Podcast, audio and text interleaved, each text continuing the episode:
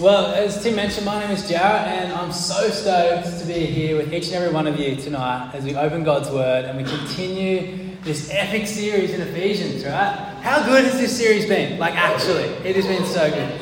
And look, I said this this morning, but Tori, you weren't here. I just wanted to thank you, Tim and Tori, for leading us in such passion and zeal into the Word of God, but with such intensity, it's just caused us, and I'm sure I speak on behalf of everyone, but just so hungry and thirsty for more of Jesus. So I thank you for your leadership. Thank you, guys.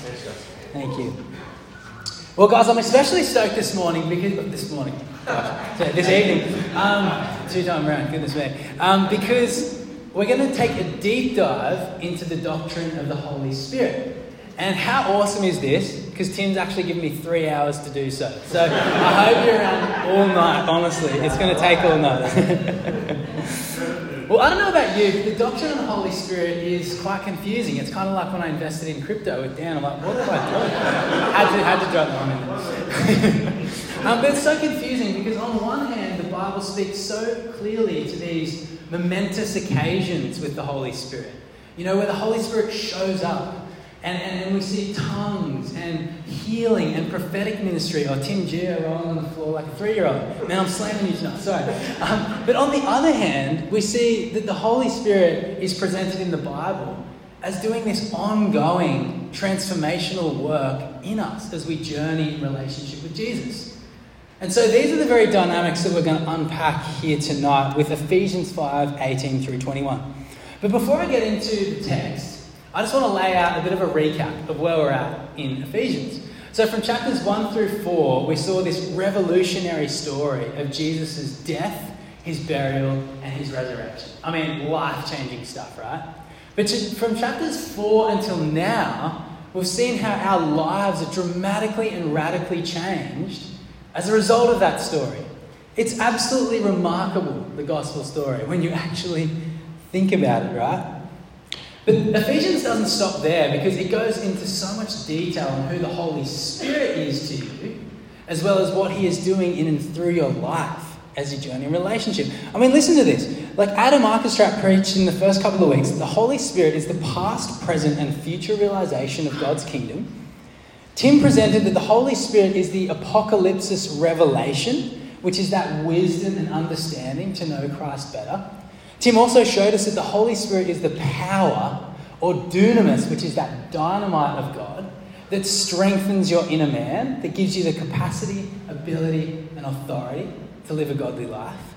And we've also seen Tori do an incredible job present that the Holy Spirit is the one who enables us to put on the new man, created in righteousness and holiness. And so I'm not sure if you guys are aware, but there is this beautiful theme that's playing out through the book of Ephesians, which points to this single reality. And that is this that all truly Christian behavior and life is a result of the Spirit of God.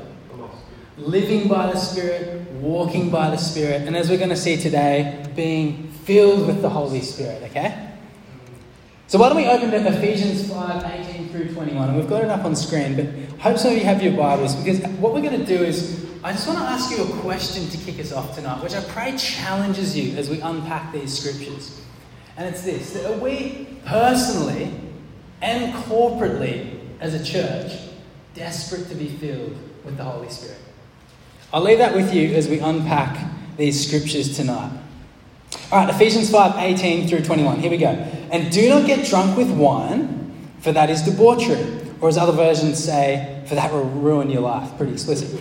But be filled with the Spirit, addressing one another in psalms, hymns, and spiritual songs, singing and making melody to the Lord with your heart, giving thanks always and for everything to God the Father in the name of our Lord Jesus Christ, submitting to one another out of reverence for Christ. I mean, classic Paul, right? He loves to string together these long winded sentences which are just so jam packed with revelation. Like, so jam packed. And we've seen this many times through the book of Ephesians. And that is exactly why tonight I want to unpack this in detail, just so we can see the power of it for your life, okay? But as we get into it, I just want to set the context and the tone. Because back in chapter 4, Tim presented how Paul was actually laying out this list of um, exhortations and imperatives of how we are to live in light of what he presented in chapters 1 through 4. I mean, listen to these exhortations. In chapter 422, to put on the new self. For, uh, chapter 425, to put off falsehood and speak truth. We see to not grieve the Holy Spirit. Or in chapter 5, to be imitators of God. To throw off sin, to walk as children of the light that produce spiritual fruit. Chapter 5:15, to look carefully how you walk, not as unwise but wise. And chapter 5:17, to not be foolish or act thoughtlessly, but to understand what the will of the Lord is. So we must see what Paul is doing here is he's actually bringing to conclusion this long list of exhortations by urging us and the Ephesians church to be so filled with the Holy Spirit. But this is what I missed for years of my life seeking God, right? What he is saying here is he's not just bolting on, be filled with the Spirit, onto this long list of exhortations. He's actually saying that being filled with the Spirit is the very key to which all the preceding imperatives are fulfilled. And that is why this is so powerful for your life, and we're going to unpack this in three points tonight. We're going to see what being filled with the Spirit is, just so we're absolutely clear, okay? We're going to see how we're filled with the Spirit, and we're going to see what the effects or the implications to us personally and this congregation are of being filled with the Spirit. So, you with me, church? We making sense? We all good? Sweet, two of us. well, let's start at number one. What is being filled with the Spirit? Now, come on a quick journey with me to, to really understand this, okay? So, how many of you know that as human beings, we are made up of three components? We're made up, biblically speaking, of a spirit, a soul, and a body. Interesting, hey, of, of what we're actually made up of. Like, biblically, the spirit is the core of our being, which comes into contact with the Holy Spirit when we give our lives to Jesus. Our soul is, is our mind, our will, and emotions, as you see there, which is another immaterial part of our being, which governs our thoughts, our desires, our passions, our interests, our intellect, etc. And our body, as you know, which is what interacts through our five senses with the world. But how many of you know as well that God hates sin so much because sin actually destroys and messes with our spirits, souls, and bodies? But that, church, is exactly why the gospel is the best story you will ever hear for the, the entirety of your life. I guarantee it. Because the gospel actually deals with sin in your spirit, in your souls, and in your bodies. Is that not the best news? Right? It's destructive effects. So, what we have to see is to understand what being filled with the Spirit is. I first want to lay out this foundation upon which Paul writes this verse, okay? by showing you just how the Spirit of God and the gospel interact with these three aspects of our life. So I've quickly boiled the gospel down into two quick revelations just to make this abundantly clear, okay? So, revelation number one is that in Romans, Jesus saves and severs your spirit from the fall of man. So he destroys the power and penalty of sin, which causes you to get born again through his death, burial, and resurrection, right? This is the gospel story. But what happens in that process is God deposits His Holy Spirit in you, which restores your spirit and renews and makes you spiritually alive. Okay? So, in, this process, you are justified. You are made righteous spiritually. And so you are seated at the right hand of, of God in Christ Jesus. But listen for a second. This is super interesting because in that moment of being born again, you still have a soul, right? You still have mind, your mind, will, and emotions. So, what happens to those when we get born again? Like, what I'm saying is that there could potentially be patterns of sin that still exist in your life, right? Now, don't get me wrong in saying that Jesus doesn't radically change your life when you give your life to Him, but there is still potential for that to exist, okay? But that is where the second revelation of the gospel is so critical for us to see tonight, because that is what is so linked with this verse. But it is that Jesus sustains and applies our salvation through the transformational work of the Holy Spirit in your souls. That is your mind, will, and emotions. Do you see the connection now? It's so cool. Because in 1 Thessalonians 5.23, it actually says that God will sanctify us completely that our whole spirit, soul, and body would be kept blameless at the coming of our Lord. So that is what is being fulfilled here, and that process is called sanctification. I'm sure many of you know that term, you've heard of it before. But what sanctification causes is God breaks the patterns of sin. So now the power, the penalty, and the patterns of sin are dealt with. His kingdom advances in and through your life. And ultimately, you come to look, think, and behave and become more like Jesus. And that is the goal of the gospel. Not in stature, but in character. Okay? Does that make sense, everyone? Are you with me? Fine? Cool. So, I mean, some of you probably think right now, like, what is he talking about? Like, how on earth does the gospel revelation there link with this being filled with the Spirit? Well, let me show you because Paul is speaking to the Ephesians church. So, he's speaking to Christians. So, the past reality of salvation and receiving the Holy Spirit was clearly already established. So, therefore, we deduce that what Paul is actually saying by be filled with the Spirit is he's making that connection to the second gospel revelation that I showed you, which was to be sanctified and transformed internally in your souls by the work of the Spirit. I don't know about you, but that changed the way I read the Bible, like actually seeing what God was doing in my life. It made more sense, more, it was more clear to me now. But let me go one step further and prove it to you even more that Paul is making that connection by just quickly looking at the Greek. And sorry, if you look to the next slide, we've got two words. We've got the word filled, which is be filled with the Spirit, so that action word. And I want to make the connection to the sanctification word that I said before. So, as many of you might know, but the word filled in Greek is pleroo, and this means to diffuse throughout one's soul, to take possession of it, renew every part.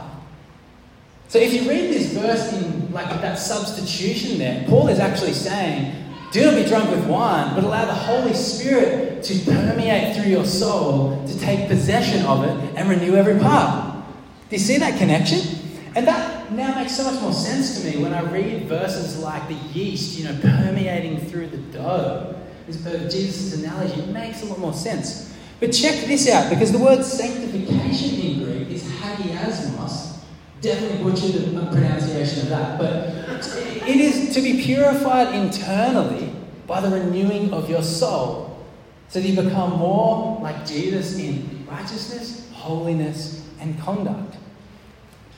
So, church, do you see the connection? Do you see what Paul is clearly saying here? He's not saying receive the Spirit when he says be filled with the Spirit. He's clearly saying be filled with the Spirit, which is to be sanctified and transformed by the Spirit as a constant way of life as you live in relationship with Jesus.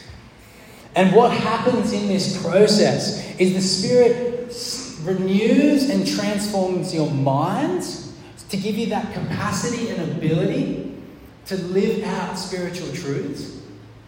He also transforms and renews your emotions, your passions, and your desires so that you can abstain from the passions of the flesh and abstain from sinful practice. And He also transforms and renews your wills so that it ultimately comes into alignment with the will of the fathers. Do you see that? Do you see what's going on, church? And so, like, through the process of sanctification, like God is realigning your life into its authentic design, which is simply to look more like Jesus. And that is where the fruits that govern Jesus' life are the fruits that characterize your life. Because I mean, the Bible is very clear. This gives God the ultimate glory. And it is the ultimate sense of life itself. Jesus says that He's come to give life and life to the full, and that is made possible through this transforming work of the Holy Spirit Church. So, are we clear on what being filled with the Spirit is? Everyone? Yeah? Nods? Yeah? yeah? Sweet, okay. Well, I want to move on to how we're filled with the Spirit because I don't want it to just sit as theory in our brains. It needs to drop into our hearts, it needs to become living truth. So, what I've done is I've broken the New Testament down into four ways that it speaks of how we're filled with the Holy Spirit. So let's dive in. How do we fill with the Spirit? Number one is get in His Word daily. Now we see this through the entire New Testament. But Paul is making a really interesting connection to Colossians 3:16 here, which I encourage you to read Colossians 3. It's almost a spitting image of Ephesians 5. It's phenomenal. But there's these little differences. Because Colossians 3.16 says, Let the word of Christ dwell within you richly as you t- teach and admonish one another in all wisdom, singing psalms, hymns, and spiritual songs. Huh, that's pretty interesting because the Spirit causes us to sing psalms, hymns, and spiritual songs, but the word of Christ has the same effect. And that leads us to therefore see that the Spirit and the Word are so intrinsically linked that He takes the truth concerning Christ in His Word, the Holy Spirit, and implants it in your soul and transforms and renews your life with it. Jesus said in John 17 17, Sanctify them by your truth. Your word is truth. Yeah. And who sanctifies? As we found out, it's the Holy Spirit. And that leads to how to be filled with the Spirit number two which is active surrender to the Holy Spirit. Now, I shared this morning that I've so easily abused that word surrender. Oh, Jesus, I surrender my life to you, I give you everything. And then I walk over here and I deal crypto or something, you know? Like, clearly not God's will. But, but what I'm doing here is. sorry, guys, had to be said. But what is happening here is what I mean by surrender is I clearly mean to be under the influence, the guidance, and the dynamic power of the Holy Spirit in every aspect of your life. And ultimately saying yes and amen to his refining, his sanctifying work. Oh, that changed my life when I had this revelation of this church because it gets easier and easier as you walk in relationship with Jesus. Easier and easier. You grow in confidence and sensitivity in hearing his voice. And you simply obey his leadership because it is the best leadership you will ever get. And that leads to how do we with the Spirit number three, which is to put on the new self. Now, Tori again did an exceptional job a few weeks ago when she, when she gave this analogy of like throwing off sinful practice like a cloak and putting on the new man created in true righteousness and holiness.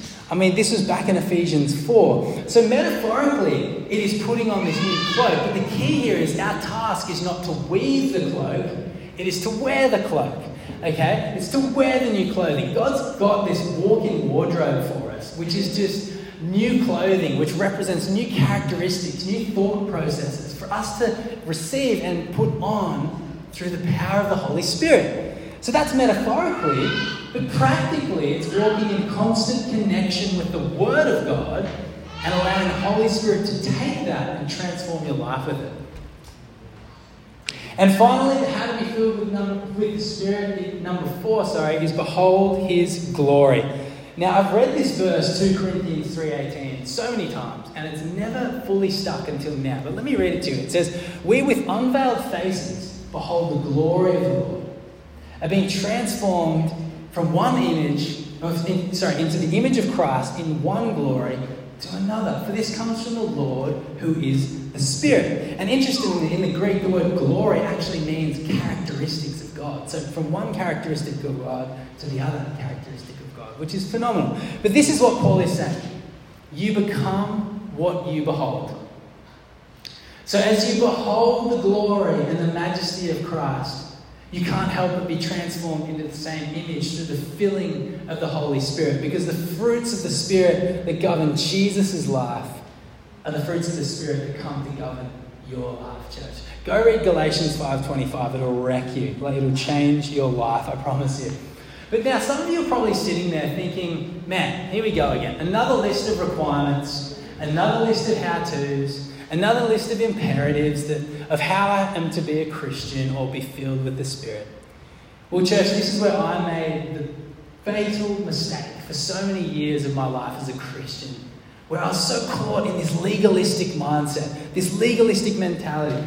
Because these how to's that the Bible speaks of are not another hard set of laws, requirements, regulations that you need to tick off in your own strength and in your own flesh to earn the favor of God, okay?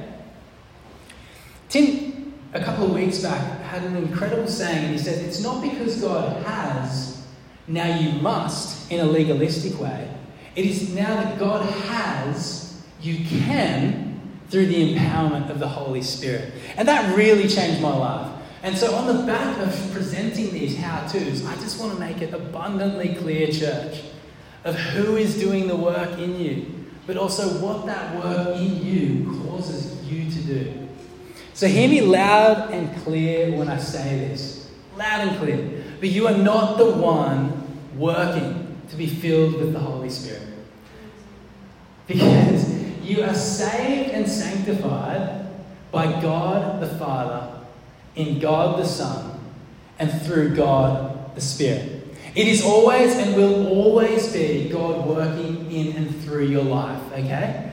But don't miss the transaction. In Philippians, it says that as God works in us, as He fills us with His Spirit, this causes us to actually in turn respond by saying, God, I want to work for your glory. I want to work for your will. I want to work so that your name is known across the earth. So there is a transaction that happens. So as you're being filled, the Spirit is causing this ever deepening faith and trust in the name of Jesus. But simultaneously, He's causing this ever increasing delight in His will and in His word and in His ways. Is that not good, church? Like, this is just what the Bible says. Like, it's so, so good. So, so, so no longer can we read these how to's or those imperatives that Tim preached on as this work fueled by the flesh for the favor of God. It's actually work fueled by the Spirit and by faith for the glory of God. And that will change the entire way you read the Bible now because it's God working in you. But that transaction causes you to want more of the filling of the Spirit, more of His Word, more of His presence, more of His glory. Oh, it's so good, church. And that finally leads me to the effects of a spirit filled life. Point three. We've seen what being filled with the Spirit is, we've seen how we're filled with the Spirit, but we, I can't help but show you what Paul says are the effects of a spirit filled life. Let's just quickly dive back into the verse quickly. It says, Do not be drunk with wine, for that is debauchery, but be filled with the Spirit. And here we go addressing one another in psalms, hymns, and spiritual songs, singing and making melody to the Lord with your heart, giving thanks always and for everything to God the Father in the name of our Lord Jesus Christ. So do you see where Paul is actually building the ultimate imperatives in these words, and it's twofold. That on one level, we personally are so filled with the Spirit that we come to know God in His fullness, and that we reflect this in the way that we worship and thank God. But on the second level, it's that we corporately, as a body of believers, are so full of the Spirit that our church our worship and our relationships give full evidence of the work of the Spirit in this place. And I don't know about you, but I want that for this church. Because look at verse 19. It says, Be filled with the Spirit, addressing one another with psalms, hymns, and spiritual songs, singing and making melody to the Lord with your heart.